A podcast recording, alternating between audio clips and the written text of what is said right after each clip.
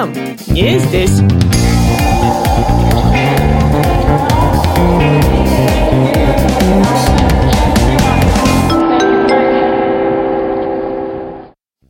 Друзья, привет! Это второй сезон подкаста «Тут вам не здесь» и его ведущая Яна Каширина. Это серия о стране, которая в моем личном топе из всех посещенных мест мира. Этот выпуск про Исландию. Честно, я не знаю, как путешествуют исландцы, потому что если ты хотя бы один раз побывал в этой стране, ты видел практически все.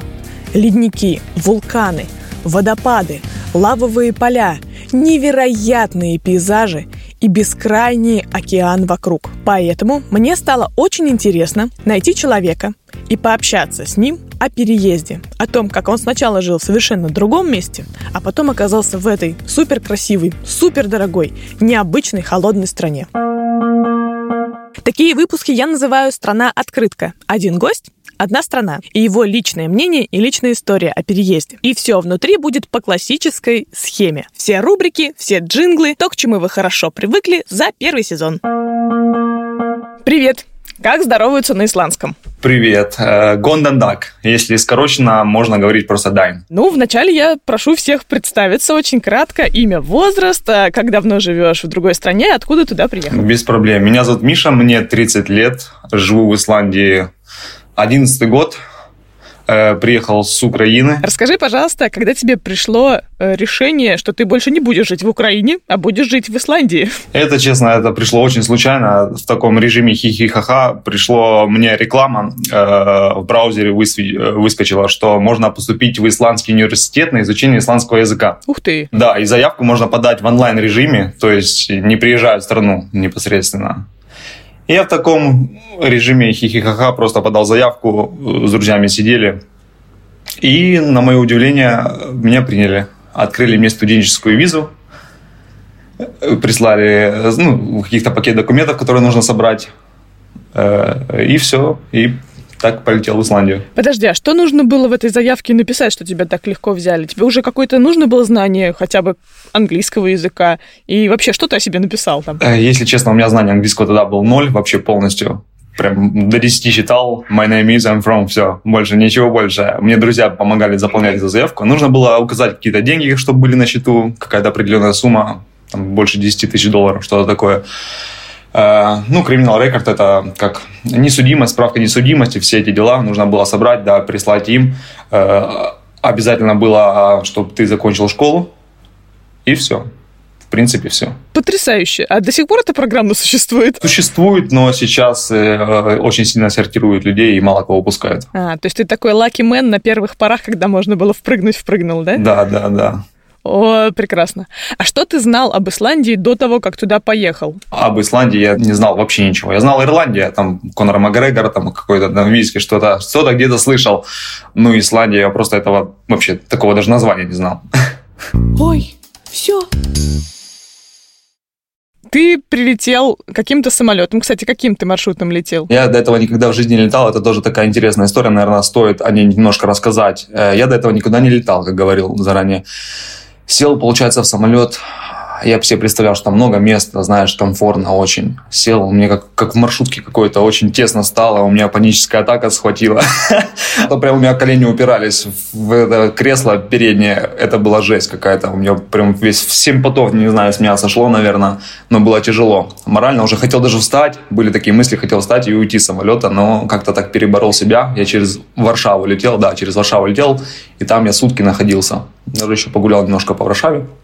И прилетел так в Исландию. Прикольно. И вот э, ты, во-первых, какое время года прилетел? Если это студенческая пора, наверное, это где-то, да, лето, конец лета, скорее всего.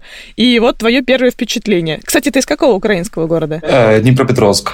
Днепр. Ну, такой не маленький город. Э, в, в Исландии все города маленькие. Вот как у тебя сложилась эта картинка? Боже, куда я приехал? Или классное местечко? Ну, как-то сначала пару дней я вообще ничего не понимал, что происходит. Э, первое, что меня удивило, это я как-то почему-то сейчас, это до сих пор помню, я помню, был дождь большой, и вижу, что ливневки не справлялись, да, было очень много воды возле бордюров, и проезжали такие специальные машины, как я их назвал, не знаю, машины-пылесосы, которые просто всасывали эту воду. И меня это как-то слишком впечатлило, потому что я до этого никогда такого не видел там в Украине, не знаю, сейчас, возможно, это все есть, но раньше такого не было. И не просто так всасывали эту воду, и как-то все было, дождь идет, а воды, в принципе, не собирается. Это круто было. Технологическое чудо. Ты помнишь, что тебя больше всего удивляло вот в первое время э, в Исландии? Чистота. Мне нравилось, что здесь очень чисто. Плохом погода меня удивляла, потому что ветра, вот э, очень большие здесь ветра, такие прям пронизывающие. Мы когда путешествовали, мы встретили э, ребят тоже русскоязычных, не помню, по-моему, латвийцев,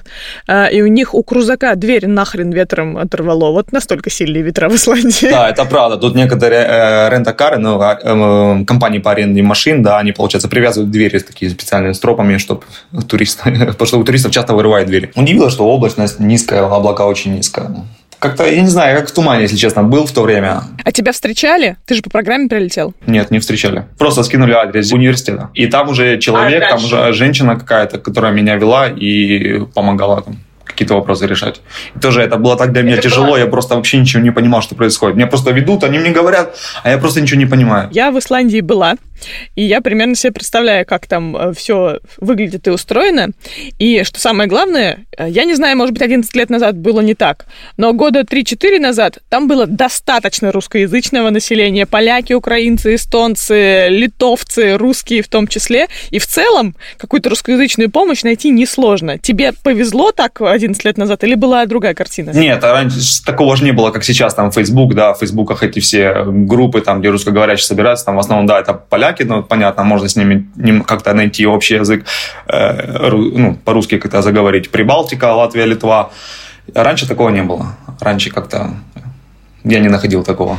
Вообще, ну тогда давай рассказывай свою вот первую неделю адаптации. Языка нет, место незнакомое. Какие у тебя были первые шаги по адаптации, по пониманию, вообще первые действия? Да, они, получается, выделяли как... Э это не общага, нельзя сказать, что это общага. Это, наверное, больше как квартира, однокомнатная студия. Они предлагали такой вариант, и какую-то нужно были какие-то деньги платить, но они часть этих денег отдавали тебе, там, профсоюзы как-то э, с этим работали, как я понял. Можно было еще параллельно учебе, э, это я уже потом узнал, э, работать на 30% на работе. То есть, если 100% в Исландии это считается 174 часа работа в месяц, то на 30% можно было устроиться на работу и параллельно учебе еще зарабатывать какие-то деньги. А кто-то проверял, занят ты 30% или не 30%? Ну, конечно, если ты контракт подписываешь на э, работе, тебе просто на контракт не дадут, если ты учишься, тебе просто не дадут больше 30%. То есть, как у нас э, в СНГ, левачить нельзя, все очень строго? Есть такое, там в настройках что-то можно, но это не для меня было. Это я такой вариант не рассматривал. Угу. И куда ты пошел устраиваться? О, боже мой, это тоже такая история. я пошел устраиваться в ресторан. Ну, я вообще везде, если честно, ходил по всем каким-то ресторанам, не знаю, в заправку ходил, пытался что-то там рассказать. В общем, э, пришел в ресторан, попытался устроиться. Это было тоже очень тяжело, так как английского языка не знал. Э, в общем, мне менеджер, который со мной проводил собеседование, сказал, что позвонит. И звонит мне где-то через пару часов и говорит, что там на английском, не знаю, там в полшестого, да, там, например, а я не понимаю, какое время он мне говорит. Например, он там говорит half past five, я, и я начинаю по-русски, русскими буквами записывать на листочке half past five. И потом у друзей спрашивал какое-то время, потому что я не понимал вообще, на какое время мне ну, сказал кстати, прийти. хороший ход в целом. Так это было. Ну и все, и первый рабочий день пришел, я устроился, получается, делать заготовки, устроился так на работу, мне дали контракт 30%, и поработал я два месяца параллельно учебе. В учебе, кстати, я вообще ничего не понимал, меня спрашивали там что-то на парах, я вставал, вообще абсолютно ничего не понимал. Это было очень страшно. Ну, первую неделю, потом мне просто уже все равно как-то стало. ну, не понимаю, не понимаю, уже главное в Исландии нахожусь. Потом мне через пару месяцев говорят, э, не хочешь ли ты пойти на пиццу? У нас там была пицца Арея и гриль э, Арея. Я говорю, да, без проблем. А не хочешь ли ты контракт на 100%? Я так подумал, все плюсы-минусы взвесил. Говорю, да, давайте. То есть мне, получается, нужно было бросить учебу. Я так проучился немножко, даже семестр не проучился. Бросаю учебу подписываю с ними контракт, и здесь я уже нахожусь в Исландии по рабочей визе. Получается, что ты так и не вернулся потом к этой учебе? Нет, до сих пор не вернулся. Ты обманул систему? Ну, никак это не обманул, наверное, просто как-то какой-то ход увидел зеленый и воспользовался им. А как пришлось решать э, жилищный вопрос? Я договорился, что я там доживу какие-то пару месяцев еще, и что пока не найду какое-то какое жилье с этим без проблем мне помогли и ну, согласились, точнее. И все, потом просто снял студию. А у тебя не было, э, вот если возвращаясь еще немножко назад, а у тебя не было шока от цен? исландских. Я понимаю, что цены в Украине, особенно 11 лет назад, в Украине я тоже была и прекрасно понимаю, э, какая там была ценовая политика. И в Исландии это просто два друг, разных мира. Да, была, была. Но я очень быстро адаптировался и понял, что не нужно переводить все в гривны. Вот много кто приезжает там, с России, да, они переводят все в рубли, э, украинцы переводят все в гривны. Этого категорически нельзя делать вообще. Просто нужно настроиться и жить исландской кроной. Ты приехал в Исландию, живи уже исландской жизнью, живи исландской кроной, не приводи во все в те деньги, потому что будет очень тяжело морально. И это я как-то быстро перестал делать. У тебя такое была достаточно беспробудная э, жизнь в том плане, что сначала у тебя была учеба 30% работы, а потом 100% работы. Удавалось ли тебе страну-то посмотреть? Или ты прям вот погрузился в, в жизнь, в бытовуху в полную? Нет, э, страну не удавалось посмотреть. Э, находился все время в Рейкьявике, то есть я об этом даже не думал, как-то путешествовать. Да я даже не знал, какие локации есть в Исландии, честно. Я когда приехал, даже не сильно читал о ней, как-то, не знаю, Потом только понял, что здесь есть гейзеры, водопады, вулканы, столько всего. А тогда просто работал, работал, работал. Да. Мечта сбивается. Сейчас ты явно не пиццайола, ты сейчас гид по Исландии. Что произошло и когда произошло? Ну, я проработал э, в ресторане довольно-таки долго. Э, я получается, был на нарезках, как говорил, потом на пицце, потом меня поставили на гриль, потом мне, я, в общем, через два года стал шефом на кухне. Там есть две смены, да, без образования, без ничего. Никогда в жизни не готовил. Там, в Украине этим не, не занимался. Возможно. Довольно-таки давно, долго проработал. И потом я наткнулся на приложение, называлось оно «Перископ». Это была онлайн-трансляция. Вот оно мне очень сподвигло на туризм. Я, в общем, стримил, делал онлайн-трансляции в этом приложении.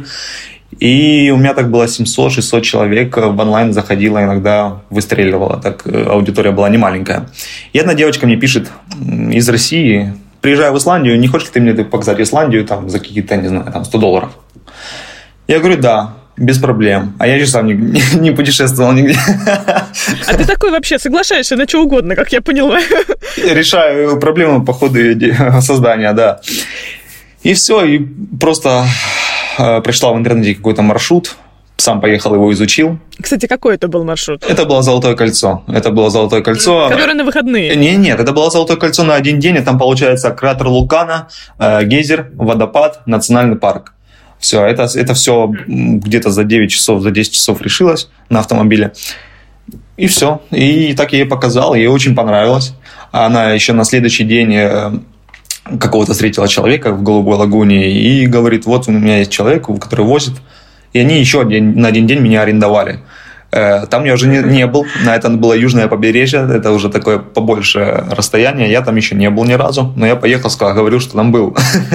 И, в принципе, их повозил, все нормально по карте получилось, по локациям.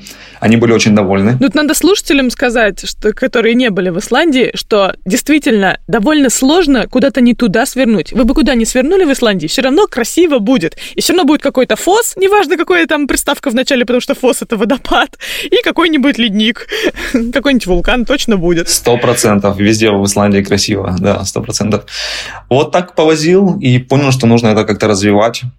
Э, начал в Инстаграме набивать аудиторию, начались какие-то заказы с какими-то турфирмами, начал переписываться э, и брать туристов. Потом, в общем, ушел из ресторана и погрузился в туристический бизнес. Вспомни вот за все твое время, что ты там живешь, какой-нибудь самый прикольный, а потом самый страшный случай какой с тобой происходил? Ну, начну с последнего. Самый страшный случай – это то, что когда был э, собеседование по работе. Это самый мой страшный случай был. У меня прям ладошки спотели, мне очень было тяжело это морально. То, что вызвало у меня больше всего эмоций, это поход вулкана вот к действующему вулкану, который сейчас извергался, Фаградас-Фьятл называется, который сейчас, в принципе, еще активный. Вот поход к нему, это который вызвало у меня очень-очень слишком много эмоций. Это был пеший трекинг, да? Э, я много раз там был, я был три раза там пешим трекингом и, и два раза на вертолете летал. Пешим больше всего понравилось, потому что на вертолете ограниченное время, Сейчас они вообще-то они садятся, э, и нельзя пешком пройтись к нему, да, я имею в виду, когда вертолет берешь вертолетную экскурсию. А раньше просто выделялось там полчаса Вертолет садится, получается, ты его посмотрел наверху, потом вертолет э, садится, и ты смотришь его полчаса. Этого недостаточно, я считаю. Лучше пешком пройтись полтора часа по пересеченной местности, но будет намного интереснее. Больше всего меня поразило, что я услышал новый звук. Вот он, когда извергается вулкан, это какой-то для меня открылся просто новый звук. Я его никогда в жизни не слышал. Это ни с чем не сравнить. Ну, хотя бы приблизительно на что похож? Да вообще ни на что, я не знаю. Серьезно, вот просто новый звук какой-то. Ну, как будто был, может быть, там лавина, там по телевизору я слышал, лавина сходит. Возможно, это. Либо волны. Это все это смешать как-то, возможно, это будет этот звук. То есть это очень громко? Да, это громко, но не так громко, что какая-то дрожь в теле, такого нет. Э, но это громко и как-то красиво, я не знаю. Я не знаю, как это описать, но это очень-очень-очень меня поразит. Жиза. Насколько легко или сложно иммигранту найти в этой стране работу сейчас? Э, ну, если брать страны СНГ, мне кажется, нереально. Вообще, как переехать в Исландию и начать работать? Университет, либо брак, либо контракт. Но контракт тебе никто не даст, потому что у них хватает заявок с, со стран Европейского Союза, с тех же Латвии и Литва, да. Они в Европейском Союзе, им легко приезжать и работать. Они без проблем сюда приезжают. А со mm-hmm. стран СНГ просто даже нереально, тем более сейчас. Это очень То тяжело. Есть, сравнивая возможности для давай близкие страны брать, вот украинца и поляка, у поляков их значительно больше этих возможностей. Вот почему их там столько. Да, украинцы вот могут только попутешествовать. На три месяца они просто без визы могут приехать, и все. А полякам они могут приехать сюда и здесь жить. Насколько нужен для обычной нормальной жизни исландский язык? Если ты хочешь работать просто в какой-то обычной сфере, да, не знаю, просто обычным работникам и как-то не развиваться, то английского достаточно. Если ты хочешь именно влиться в исландскую тусовку, не хочу говорить, я не знаю, это больше я хочу культуру, сказать, культуру да, в исландскую культуру, и как-то, не знаю, как-то с компаниями большими какими-то работать, то нужен исландский язык. Нужен очень. Любой, ломаный, не ломаный, исландцы очень любят, когда человек пытается говорить на исландском языке. Так как у них население 365 тысяч, это, можно сказать, мертвый язык, то они очень хотят популяризировать его и развивать. И когда мигрант э, начинает говорить на исландском языке или пытается как-то говорить, они очень большой проявляют интерес и как-то поддерживают тебя. А как его учить? Есть какие-то специальные языковые школы? Очень много школ даже с русского языка на исландский учат без проблем. Он сложный? Я не могу сказать, что он сложный. Просто если задать время, там, год выделить на изучение исландского языка, ну, просто нам нужно понимать, что тогда у тебя не получится много работать. А если не получится много работать, не знаю, тяжело будет здесь жить потому что здесь много денег нужно. Вот. Если выделить какое-то время на изучение исландского языка, то его можно выучить. Да. Я не, не могу сказать, что он суперсложный какой-то. Позитивное мышление. Что ты уже распробовал из местной кухни? Что можешь рекомендовать, а что, ребята, лучше не надо? Ну, это у каждого свой вкус, но я не пробовал, принципиально не пробовал кита, э, китовый стейк. Мне киты просто очень симпатизируют, не знаю, я не хочу их кушать. Пробовал акулу, э, хаукарт называется, это... Та самая, которая тухлая? Да, та самая, которая тухлая. То есть, да, это гренландская акула. Э, вообще ее раньше вылавливали специально, а сейчас она случайно попадает в сети рыбакам, и они, получается, дают эту акулу одной семье исландской которая занимается ее приготовлением. То есть, если просто ее взять приготовить на сковородке, человек умрет, так как в ней яд. Э, да, то есть ее нужно по особенному методу готовить, ее там сколько, месяцев 9. И этот секрет хранит одна единственная семья в Исландии? Нет, это не секрет. Они раньше ее закапывали под землю и просто там держали. Сейчас они просто ее в такие деревянные ящики на полгода складывают. Э, потом э, через полгода они достают ее, и это не засаливает ничего, ничего не делают. И потом подвешивают на таких деревянных как козлах, наверное, сказать, я не знаю. Вялят, получается. Ну да, можно сказать, да, вялят, действительно вялят. И все. Вот весь секрет приготовления. Потом просто снимают шкуру, она такая оранжевая, снимают шкуру и середину едят. На вкус очень похоже на сало, очень похоже, если честно. Но воняет же. Ну, воняет жутко вообще. Если ее не нюхать, очень вкусно.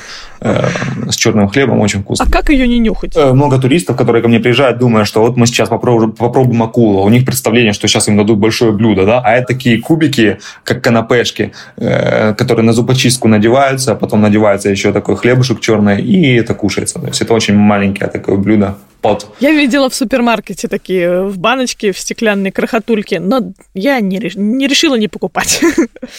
Подумала, что я аммиак, что ли, в жизни не нюхала, не буду. Бараньи головы есть еще, готовят, я их не пробовал, если честно. А так вообще очень вкусное у них мясо. У них есть своя баранина, говядина, стейки, у них превосходные у исландцев. Э, баранов, кстати, насчитывает больше миллиона, то есть в три раза больше, чем исландцев. Баранина не славится. То есть в, в целом основная кухня не рыбная, а мясная, больше всего овец. Да, да, да, я бы сказал, да, мясная. У каждого человека есть гриль на балконе, то есть если это живет в квартире, вот, у меня в квартире гриль э, на балконе, и у каждого человека просто во двор заглянешь, у всех гриль есть, и все делают стейки. Это да. Не надоедает одно и то же? Нет, нет, очень вкусно. В Исландии мы покупали все в обычном супермаркете. Там какое-то было более-менее разнообразие. Естественно, стейками мы не питались, поскольку мы были туристами, для нас это было достаточно дорого. Вот. А так в супермаркете что-то такое обычное разное покупали. И действительно, да, там как-то морской кухни, независимо от того, что это остров, особо не пахнет. И это очень странно. Кажется, что мы-то все в наших странах СНГ постоянно едим исландскую селедку. А в самой Исландии это не так, чтобы частое явление. Ну, я, я тебе скажу еще, они раньше моряки выкидывали икру, то есть черную, красную, да, они просто ее выкидывали, они вообще не, не едят. Я не знаю ни одного исландца, который ест икру. Это серьезно. Ну, рыбу они, конечно, любят, да. Тут можно рыбу купить э, непосредственно напрямую моряков, подойти к ним и купить свежую рыбу. Есть такая штука, да. То есть все-таки можно, но это где-то какие-то специальные порты есть? Да нет, обычный порт просто. Если, ну, вот если ты на английском подойдешь, тебе никто не продаст. Если ты на исландском обратишься, то... Надо заучить пару фраз на будущее.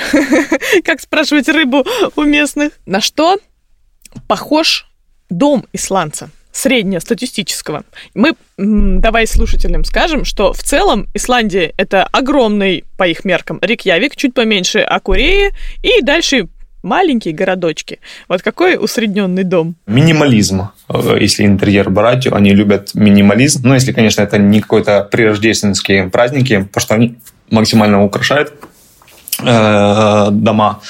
А так это минимализм, э, белые стены покрашенные, никаких обоев я такого вообще, наверное, не встречал, чтобы обои какие-то были. Большие окна, любят, да, большие окна, эм, потому что в Исландии очень мало света, я имею в виду солнца самого, потому что очень низкая облачность.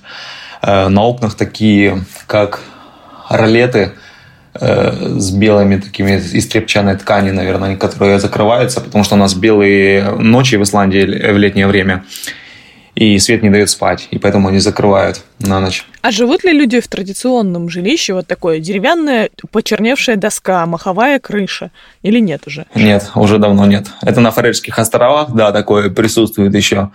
Там такая, можно сказать, старая Исландия осталась. А ты можешь описать типичный день современного исландца? Только давай сразу их разделим. Один будет вот такой житель Рикьявика, городской человек, а другой, наоборот, деревенский. Как складывается их обычная рядовая жизнь? Деревенские – это фермеры в основном. Mm-hmm им там заниматься только фермерством. То есть они себе э, тоже делают рабочий день, они сами себе хозяева, но они себе тоже расписывают рабочий день. Так как у меня подруга здесь есть исландка, она фермер. И я знаю, что у нее рабочий день с 8 до 4, они себе закладывают, и работают э, по каким-то своим фермерским делам. Если жители Рейкьявика, они очень много работают. Исландцы очень трудолюбивый народ и такие варкоголики, можно сказать. Э, как только наступает пятница, вечером в пятницу они пьют.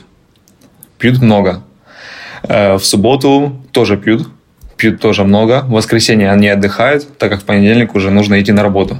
То есть у них все по расписанию. Такая очень классическая жизнь в целом. А у меня есть э, информация, вот когда я была в Исландии и общалась там с условно местными, то есть это тоже какие-то иммигранты, то мне рассказали, что почти каждый среднестатистический исландец имеет какое-то дополнительное художественное образование, то есть из сферы искусств.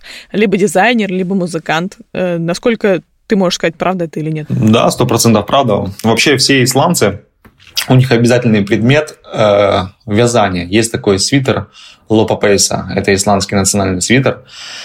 И, и у мужчин, и у женщин обязательный предмет вязания. То есть не все могут вязать на спицах. Это в школе, что ли, такой предмет? Да. Они все с малых лет умеют вязать. Ты представляешь? От каждого исландца взять, он просто умеет вязать на спицах. Прикольно. А они этим навыком пользуются?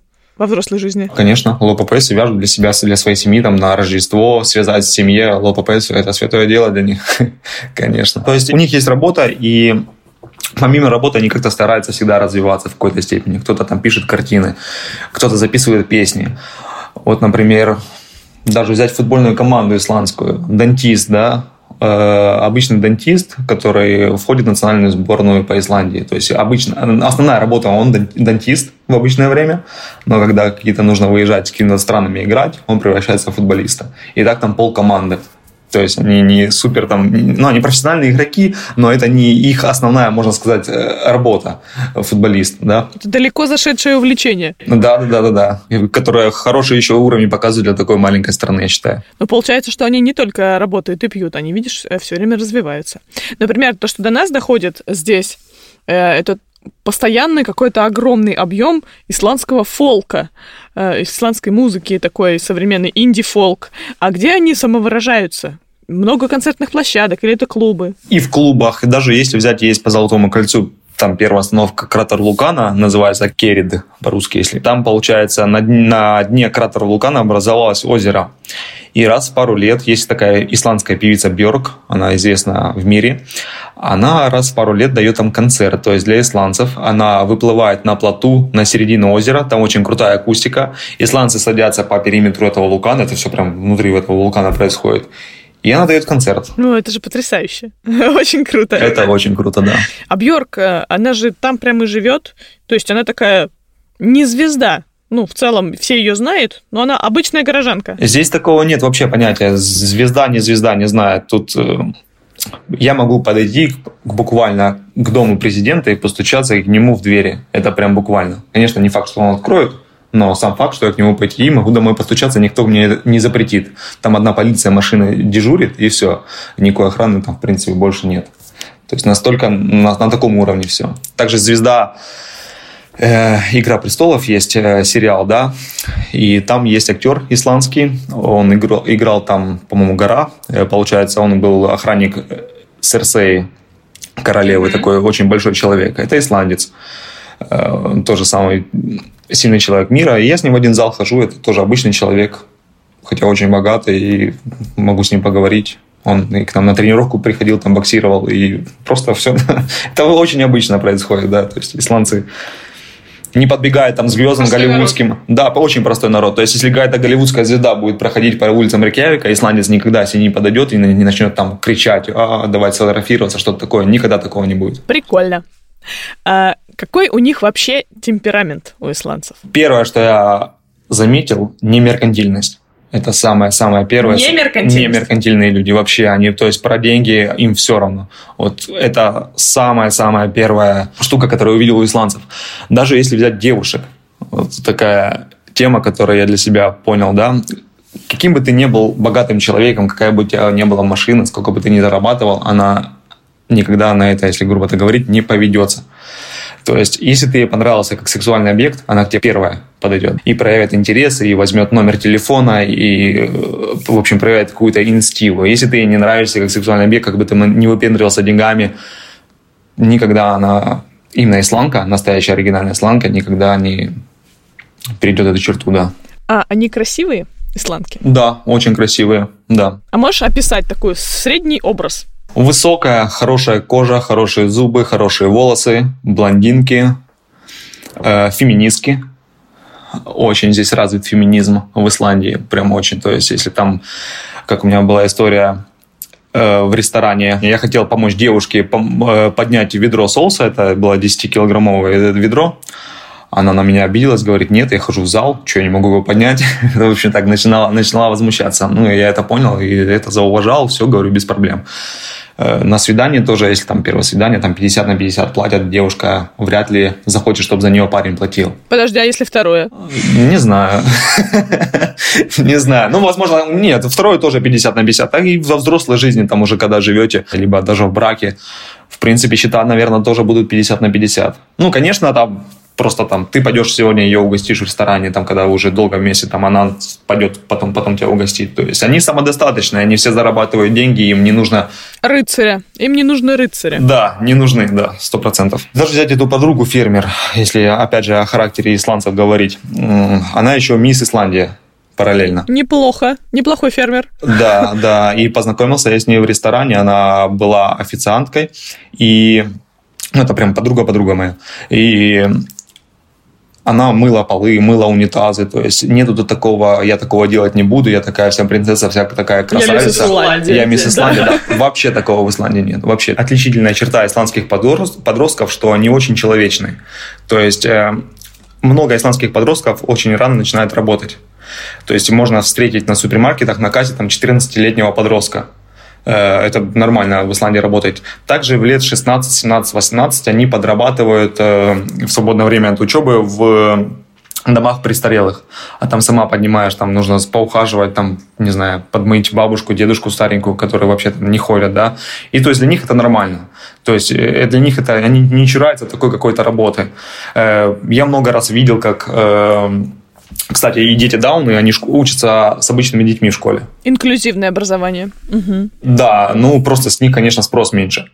И там, если какой-то классом они идут в кино, вот я что видел, например, идут в кино, да, большая группа а, школьников, и кто-то там везет этого ребенка Дауна, у него, извините, еще слюня, девочка красивая берет рукой это все вытирает и как-то не чурается этого. И для меня это какой-то очень большой такой показатель стал. Это я постоянно это вижу. Они кормят их, как-то ухаживают, хотя они не обязаны вообще, это какие-то просто их одноклассники, да. Такие очень хорошие человечные подростки вырастают. Слушай, а у тебя от этого не изменилось собственное требование к людям, которые тебя окружают? Ты имеешь в виду, которые в Украине друзья? Ну, в целом, да. Понимаешь, ты когда ты видишь, что бывают вот такие люди, тебе, наверное, хочется, чтобы вокруг тебя были именно такие. А когда ты видишь, что твои там прежние друзья, твои родственники даже, может быть, они другие. Нет у тебя какого-то легкого разочарования разочарование. Легкого разочарования, да, есть, есть легкое разочарование, но не, не именно в моих друзьях, потому что у меня друзья, в принципе, человечные люди, все с какими-то тоже своими принципами, все понимают, но большая разница, какие у нас подростки были в школе, какой я был даже подросток, жестокий, могу так сказать. И, ну, так, так получается, так, такое у нас воспитание какое-то было. И какие здесь человечные подростки вырастают. Это очень большая разница, и очень, ну, исландцы очень крутые, я их обожаю. Видел ли ты какие-то супер необычные традиции? Или, может, ты просто о них знаешь? Чисто исландские. Перед Рождеством они сжигают много своей мебели. То есть они несут э, какую-то мебель э, старую, да, какие-то кресла, комоды, и скидывают все на один такой большой костер. То есть это общегородской такой костер, да? Ну, их э, несколько в городе. Рекьявик, в принципе, не супер-мега такой маленький, он широкий очень. И да, есть таких пару костров, куда люди э, приносят туда свои старые комоды и распрощаются с такой, не знаю, какой-то старой жизни, так можно сказать. Так не напасешься на каждый год кресел-то. Ну да, но как-то каждый год горит. Прикольно. Ну, ты, скорее всего, об этом знаешь, так как Исландия – это маленькая страна. Здесь э, раньше пересекались родственные связи в интимном характере. То есть э, и у исландцев сейчас есть э, сайт, где они вписывают свою кинеталу. Кинетал – это как идентификационный номер у нас. Я не знаю, как в России идентификационный номер. Типа ID, да? Да, типа ID. То есть они пишут свой идентификационный номер своего полового партнера и смотрят на пересечение родственных связей. Потому что раньше этого не было, и раньше очень много детей даунов рождалось в связи с этим, потому что там какие-то братья, сестры, не знаю, пересекались. Но сейчас это истребляют, то есть сейчас этого мало происходит. Ты безумно влюблен в какого-то человека. У тебя уже все, лыжи намылены, чуть ли не замуж э, выходить или, наоборот, жениться звать. Забег... Забиваешь номер, это твоя троюродная бабушка оказалась по крови, и ты такой, извини, нет. Так, я понимаю, происходит? Это так происходит, да, но они какие-то, возможно, не знаю, удочерение какое-то ищет, что-то, какие-то компромиссы пытаются искать. Я слышал об этом. Но в основном, да, как-то, но они на самом начале отношений стараются как-то все это пробивать. Пока еще не влюблен до беспамятства, понятно. Вот это офигеть. Сразу тебе, так, какой у тебя ID? Ты вроде симпатичный парень, давай-ка собьем и посмотрим. Так это и выглядит. Поэтому исландцы как-то стараются немножко мигрантов запустить, чтобы, если это грубо сказать, разбодяжить кровь, я не знаю, как мягче сказать. Нормально, звучит нормально. Давай про экономику жизни. То есть, условно, сколько в среднем зарабатывает исландец и как он это распределяет? Они что-то копят, на что они тратят и так далее? Да, в принципе, не копят, они как-то живут одним днем, э, я бы так сказал. Э, средняя заработная плата, я не скажу, я могу сказать минимальную, могу сказать в рублях. 150 тысяч рублей минимальная зарплата, да. И есть такая штука в Исландии, что э, здесь нет расслоение населения, богатый, бедный. То есть, если взять какого-то обычного офисного сотрудника и взять какого-то обычного продавца в ларьке хот-догов, не знаю, да, там какой-то тинейджер будет 17-летний работать, у них, в принципе, одна будет та же зарплата. Интересно, а какой тогда стимул куда-то стремиться? Как стрим, стимул стремиться? Это обычный офисный сотрудник, самый начинающий, джуниор там какой-то. И если он будет дальше идти, то заработная плата будет повышаться, конечно. То есть она растет там очень быстро, в разы? Да, да, да, конечно. Всегда можно попросить э, поднять заработную плату. То есть на, на моем примере я раза два, наверное, в ресторане, когда работал, просил поднимать мне заработную плату. Потому что я говорю, я считаю, что я заработаю много, и я хочу заработную плату больше. И мне два раза принимали мое предложение, и рассматривая его, поднимали. И вообще официально в Исландии у каждого человека, каждый работодатель обязан поднимать зарплату на 100 крон в час. То есть на 50 рублей э, в час он должен поднимать зарплату каждый год. Заработать, например, там 500 рублей в час – то через год у тебя будет 550 рублей в час. Даже если ты балду пинал весь предыдущий год. Да, это официально у каждого человека должна быть так подниматься зарплата. Очень интересненько. А что ты себе позволить можешь на вот эту минимальную 140 тысяч условных рублей? В принципе, нормально жить, главное найти жилье, можно машину себе позволить. Ну, одному человеку тяжеловато будет, конечно, с жильем. Ты просто будешь какую-то, не знаю, ну, маленькую... сколько стоит съемное жилье? 50 тысяч рублей. То есть треть от твоей зарплаты ушла на съемное жилье? Да, возьмем 60, пускай тысяч рублей, да. А сколько на еду в месяц примерно уйдет? Я, вот, вот в этом я в почете очень плох. Тут лучше, наверное, спросить жену мою. Я в этом очень почете плох. Я дома очень мало питаюсь, просто мне по времени не получается физически. У меня либо завтрак, там каша какая-то, да, и либо поздний ужин, там какой-то исландский скир. А так основное где-то где-то приходится питаться в ресторанах. Слушай, ну звучит пока что это даже намного позитивнее, чем жизнь в Москве, потому что средняя зарплата, ну, официальная по статистике в Москве, это 100 тысяч рублей, и при этом съемная квартира будет стоить те же самые 50 если ты хочешь снимать один. И ты это будет вообще не центр, и, скорее всего, может быть, даже и не у метро. То есть у тебя останется меньше, чем у тебя осталось бы на минимальной зарплате в Исландии. А работать ты будешь как проклятая лошадь. Есть такое еще понятие выгорания в Исландии. То есть если ты работаешь долго, если ты устал, как-то перетрудился, э, ты обращаешься к своему профсоюзу, профсоюз тебе выделяет какого-то психолога, и этим много кто пользуется. Ну, не то, что пользуется, а действительно, знаешь, есть такое выгорание на работе. Ты, ты прям устал работать, да, реально устал. И тебе дают просто там год оплачиваемого отдыха. Да, есть такое. Если ты психолога прошел, поговорил с ним, все, ты сидишь дома, занимаешься своими делами, там, пишешь картины, не знаю, сочиняешь какую-то музыку, просто отдыхаешь, и тебе это все оплачивают. И сохранением рабочего места. У тебя есть конкретные знакомые, кто этим пользовался? Да. Они возвращались на свою работу? Да. То есть это прям работает? Да, им давали год э, отдыха, но он там посидел три месяца, отдохнул, сказал, все, я могу выходить на работу, и выходил на работу. Класс, мне очень нравится. Работал, опять же, поляк у меня на работе в ресторане.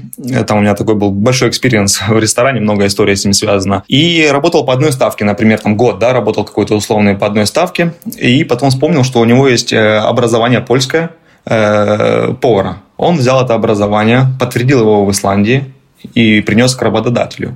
А когда у него есть образование, у него ставка должна быть, была, была быть больше. И ему вот эту несостыковку, которая должна была больше быть ставка, там, например, получал 1000 рублей, пускай так скажем, для образа, а он должен был получать 1300 в месяц, да? И эти 300 рублей ему за год выплатили. Ух, ничего себе, задним числом получается. Ну, он что за год насобиралось, все это, все ему выплатили одним платежом. Да. Потрясающе. Ну, в России, мне кажется, это вообще невозможно. Только по суду, мне кажется, могло бы такое случиться. Да, да, да.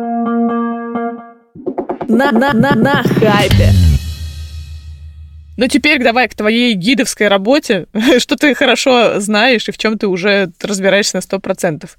Какой маршрут проложить в Исландии? Давай на уикенд, а потом скажешь, если на неделю по полной программе. Ну смотри, так как я гид, раскрывать мне свои полностью карты и рассказывать полностью маршрут со всеми остановками, я не могу это, это мне невыгодно. Лучше, я, лучше обратиться к гиду, который вам все в этом поможет, а не, а не снимать машину. Если ты первый раз в Исландии. Если второй раз в Исландии, я считаю, да, круто снять машину и поехать самому уже по острову, когда ты имеешь немного представления, как что, где и куда ехать. Золотое кольцо, опять же, если я повторюсь, мы уже об этом говорили, южное побережье, запад Исландии. А есть у тебя, как у гида, ты можешь не называть конкретный объект, но есть у тебя, как у гида, такие секретные точки, которые, в принципе, как-то вот в общем поле в интернете не найдешь. Конечно, есть. Мало того, есть такие точки, которые я даже принципиально не вожу туристов туда. Это твои личные для романтических свиданий?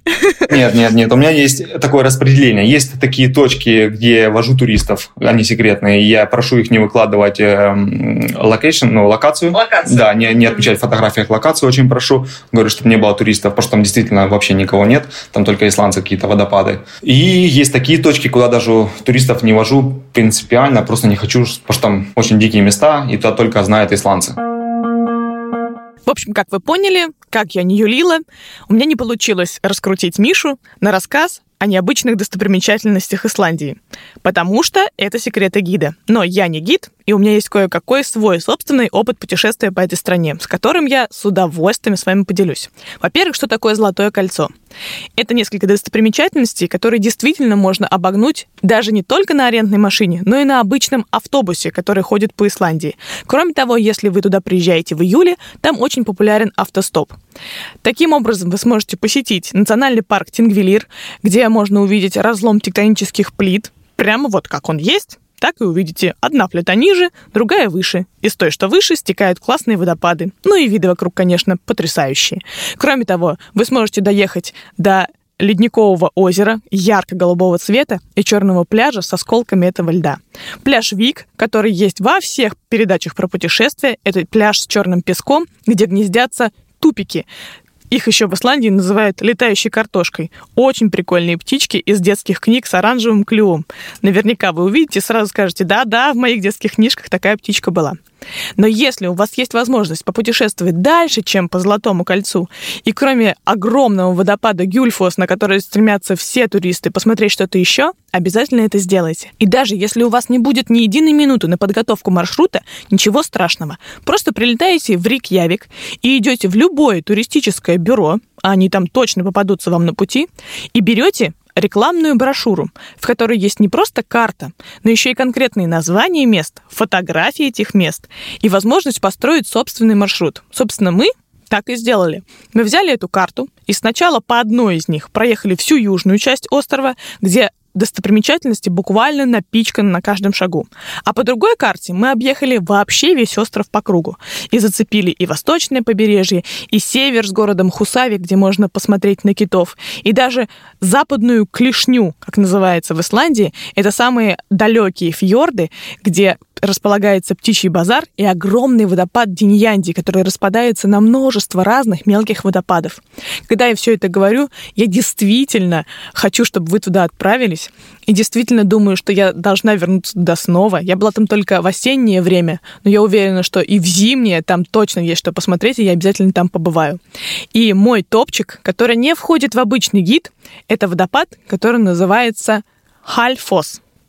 Он располагается в неудобном для туриста месте. Туда нужно ехать долго, по гравийной дороге, под лепами, мимо овечек и вдоль вдали дымящегося вулкана. Но когда туда приезжаешь, ты видишь огромный каньон, совершенно сумасшедшей красоты водопад, который падает сверху вниз, и у тебя не остается сомнений, что ты не зря преодолевал этот путь. А еще есть водопад, у которого я постоянно забываю название, но который точно есть во всех путеводителях. Это водопад очень необычный. По сути, это выход подземной реки. То есть вода ниоткуда не падает, но она бьет ключами прямо из земли, супер множественным количеством, и получается, как будто прямо под тобой, под тем местом, где ты стоишь, вспенивается ярко-голубой водой. Земля превращается в супер красивую реку и утекает куда-то вдаль. А ты можешь на перекидном мостике сидеть сверху, болтать ножками и смотреть, как в этой реке прыгает против течения золотистая форель. Вспомнила. Водопад этот называется Храун-Фасар, и находится он выше Рейкьявика, на западе. Мы его увидели, когда сделали уже полный круг перед возвращением в столицу. В общем, куда бы вы ни поехали в Исландии, в любом случае будет красиво. С гидом или без, на машине или автостопом, с едой на газовой горелке или в элитных кафе. Исландия — это абсолютный топ. Конечно, жить там — это немного по-другому, поэтому возвращаемся к нашему герою. Что делать в Исландии вечером? Тут очень такая прогрессивная ночная жизнь, я бы сказал, это если брать выходные дни. Нет каких-то огромных, огромных клубов, есть такие бары, как, наверное, в каких-то американских стандартных фильмах. И все тусуются в клубах, пьют, поют. Угу. Но как-то все по-доброму происходит дружественно. Что модно в Исландии? И во внешнем облике, и какие-то фишки, не знаю, что-то модно смотреть, что-то модно слушать, делать. Смотри, если просто брать обычную повседневную жизнь, им как-то все равно на моду. То mm-hmm. есть э, легко можно встретить в банке человека в пижаме, в шлепках в пижаме. Вообще, я постоянно это вижу, исландцы очень любят, там, проснулись, да, там нужно им в супермаркет сходить, они там носки одели, шлепки одели, оп, в пижаме погнали не знаю, куда-то, что-то купить, да, в супермаркете, это нормально. Если идут на ночную, в ночную жизнь, да, в клубы, они все стараются одевать платья красивые, э, парни одевают костюмы официальные такие, тоже все очень красиво, и тусуются там. А так повседневной жизни, в принципе, очень легко. То есть девушка там, не знаю, шишку какую-то на голове сделала, э, завязала волосы и погнала. Там ни мейкап, ничего, им все равно. Такие ребята, easy going. Очень простые, да, очень. А что привезти с собой из Исландии как сувенир? Лопапейса, первое, что приходит в голову, это исландский национальный свитер. Его можно купить либо в магазинах каких-то сувенирных, ну, там будет этикетка. Ну, прикольнее всего, мне кажется, лучше у фермеров покупать. А это прям возможно? Зайти на любую ферму и сказать, здрасте, свитер хочу? Ну, не на любую ферму, там просто, если по дороге едешь, там они в основном, те, кто продает такие свитера, они выставляют вывеску, что там продаю лобопейсу, не знаю, или вул, что-то такое с этим связано. А цена будет отличаться? в магазине и на ферме? В принципе, нет. Одна ценовая политика. Но качество будет отличаться. То есть у фермеров это всегда 100% шерсть. Э, в магазине там прям пишут, там есть и стопроцентные шерстяные изделия, конечно же, но в основном там 70 на 30 или какое-то подобное.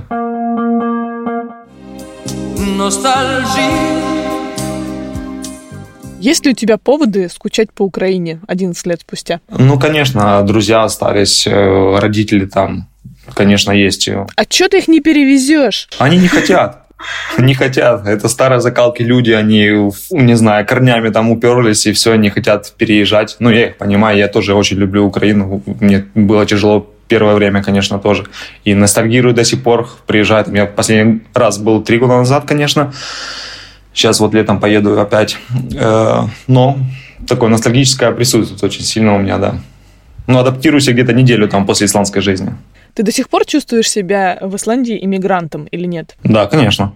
Конечно. Это навсегда? Думаю, да. Думаю, Тогда даже я даже не думаю, я уверен. Потому что я знаю людей, которые здесь живут большую часть своей жизни, там, например, там, не знаю, даже 90% своей жизни, да, они, у них идеальный исландский, но все равно это будет мигрант. Это из-за внутреннего ощущения или из-за внешнего отношения? Это не то, что тебе там исландцы именно как-то к тебе относятся плохо или что-то как-то так.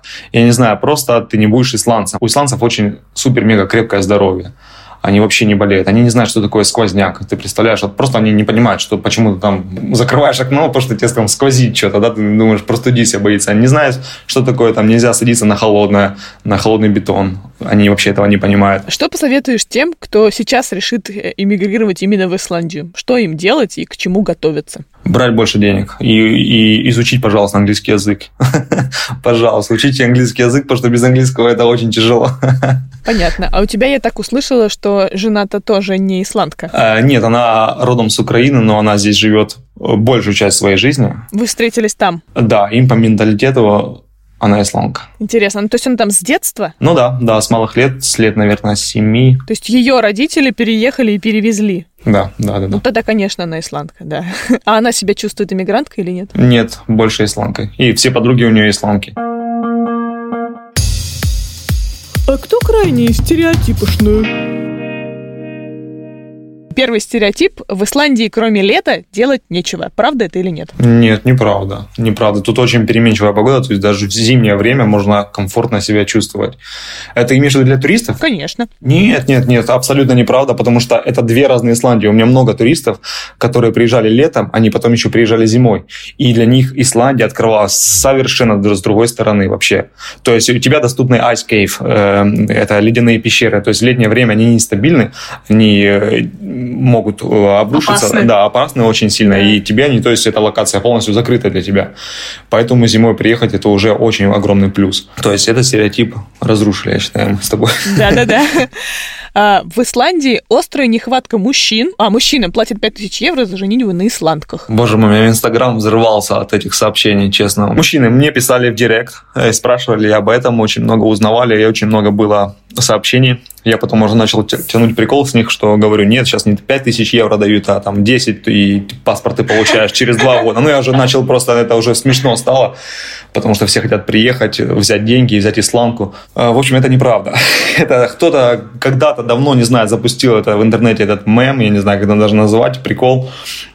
Это абсолютно неправда. Это, наверное, это... Утка. Утка сто процентов. Утка сто процентов. А В Исландии очень низкая преступность. Это правда. Даже полиция ходит без оружия. То есть э, с собой они оружие не носят. А за всю историю современной полиции было всего лишь один раз применено огнестрельное оружие. То есть с летальным исходом. Э, Там, получается, с Прибалтики какой-то человек напился у себя в квартире, не знаю, что-то ему стало плохо, я не знаю. В общем, начал с ружья хаотично стрелять по стенам, потом начал с балкона стрелять, на контакт не шел, и приехала специальная служба, которая им пришлось его, в общем, ликвидировать. И это всего лишь один, один случай был. В Исландии довольно рано рожают, но довольно поздно женятся. Э, Поздно жениться, я согласен. Все женятся либо Это во сколько? после 30. Для наших стран, наверное, это поздно. Ну, мы тоже к этому идем. Идем, да, уже, уже к этому, да, пришли, наверное, уже все это понимают, э, молодежь я имею в виду, но для наших родителей это поздно, в общем. И, Рано рожают при этом. Ну, слушай, тут, наверное, 50 на 50. Кто-то рано, кто-то... Вот моя информация, не из стереотипов интернета, а моя информация, что в целом э, взрослым исландец считается в 16 лет. И для многих абсолютно нормально в этом возрасте родить, и в семье не заругают, и не скажут в подоле принесла, а скажут, отлично, новый ребенок. Слушай, ну есть такие случаи, когда рожают 16, и, конечно, тебя никто не заругает, такого вообще нет, но это мало очень. То есть когда-то, возможно, это было такое, но сейчас такого нет. И то, что взрослеет быстро, да, да, конечно, это да. Э, В родстве исландцев можно запутаться, потому что у них нет фамилий. Совершенно верно, у них есть... Я, кстати, в Исландии, только в Исландии понял, кто такой Карлсон.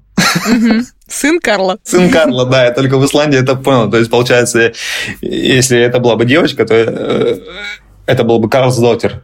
Да, то есть э, не Карлсон, Карлсон это Карл, сейчас, да, сын Карла, а Карлс Доттер это дочка Карла. Э, Да, правда, нет фамилий. А как они вот это вот все выстраивают? Как они понимают степень родства? Или им, в принципе, не нужно, кто чей родственник? Вообще, вообще не нужно. То есть э, Петр, там какой-то Карлс Доттер, не знаю, Карлсон, я не знаю. И этого хватает, в принципе. Раньше Исландия была лесом, но поселенцы все повырубали. Да, совершенно верно. Тут же климат раньше был вообще как в Украине. То есть тут даже пшено выращивали, пшеницу выращивали. И приехали норвежские викинги. Э, Раньше было 35% заселена Исландия лесом. Сейчас, это в сегодняшний день, это 2% всего лишь. Представь. И когда, да, первые поселенцы, поселенцы норвежские викинги, они сюда приехали, повырубливали все деревья и полностью тем самым поменяли климат Исландии. Стала продуваться страна, и полностью поменялся климат. Это правда. Вот так вот. А в Исландии нет детских домов. Правда, потому что так как все, много здесь родственников между каждым, да, и если что-то происходит, с ребен- ребенку просто отдают каким-то дальним родственникам. Если даже нет дальнего родственника, много исландских семей, которые готовы принять чужого ребенка у себя и вырастить его. Это очень круто, я Это очень классно, да. Ты, кстати, об этом говорил, но такой стереотип есть в интернете, что они постоянно в свитере своего национального узора. У них есть свитер свой, у каждого исландца есть этот свитер, это совершенно верно. Э, То, что постоянно это полная неправда, они одевают либо на какие-то праздники, либо когда приходит э, зима, получается, и э, нужно за- за- загонять баранов в стадо. Они, получается, это как большой национальный вообще праздник считается. Так э, бараны 9 месяцев в году в свободном выпасе, да, и перед зимой любой исландец может принять в этом участие. Они садятся на коней, садятся на квадроциклы, пьют алкоголь, одевают этот лопа пейсу, э, свой свитер и гонят Э, баранов в стойло. Стойло, наверное, правильно сказать. По-русски это называется разбор овец. Разбор овец, да. Я, кстати, на такой попала. Мы же были в сентябре, и как раз мы попали на разбор овец. Да, прям мы стояли в самом загоне и наблюдали это прям вот, вот здесь, как их разгоняет по разным семьям. Да, это крутая традиция.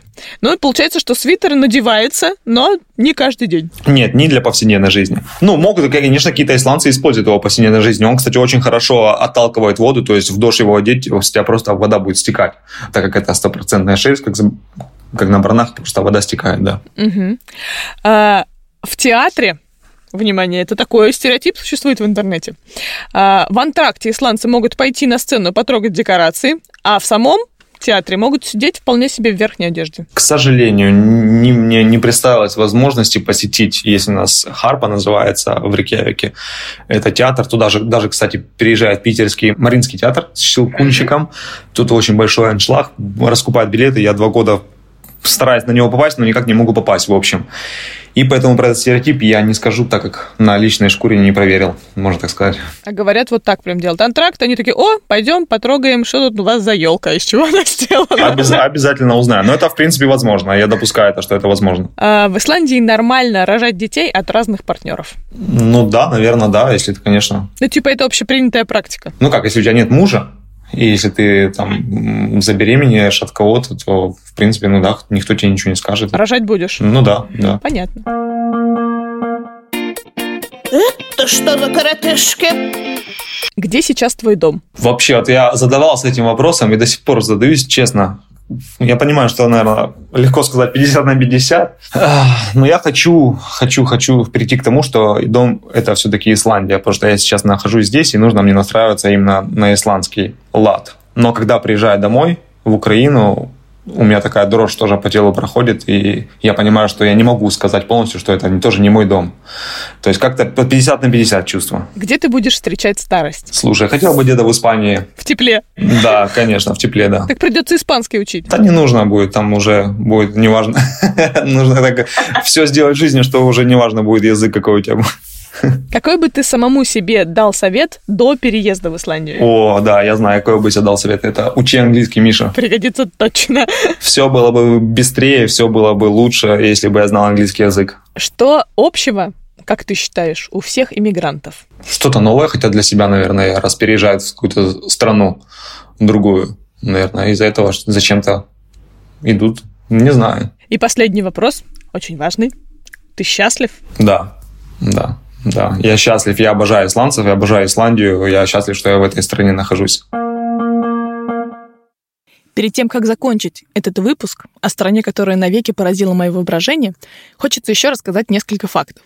Например, что из Гренландии до Исландии действительно доплывают белые медведи.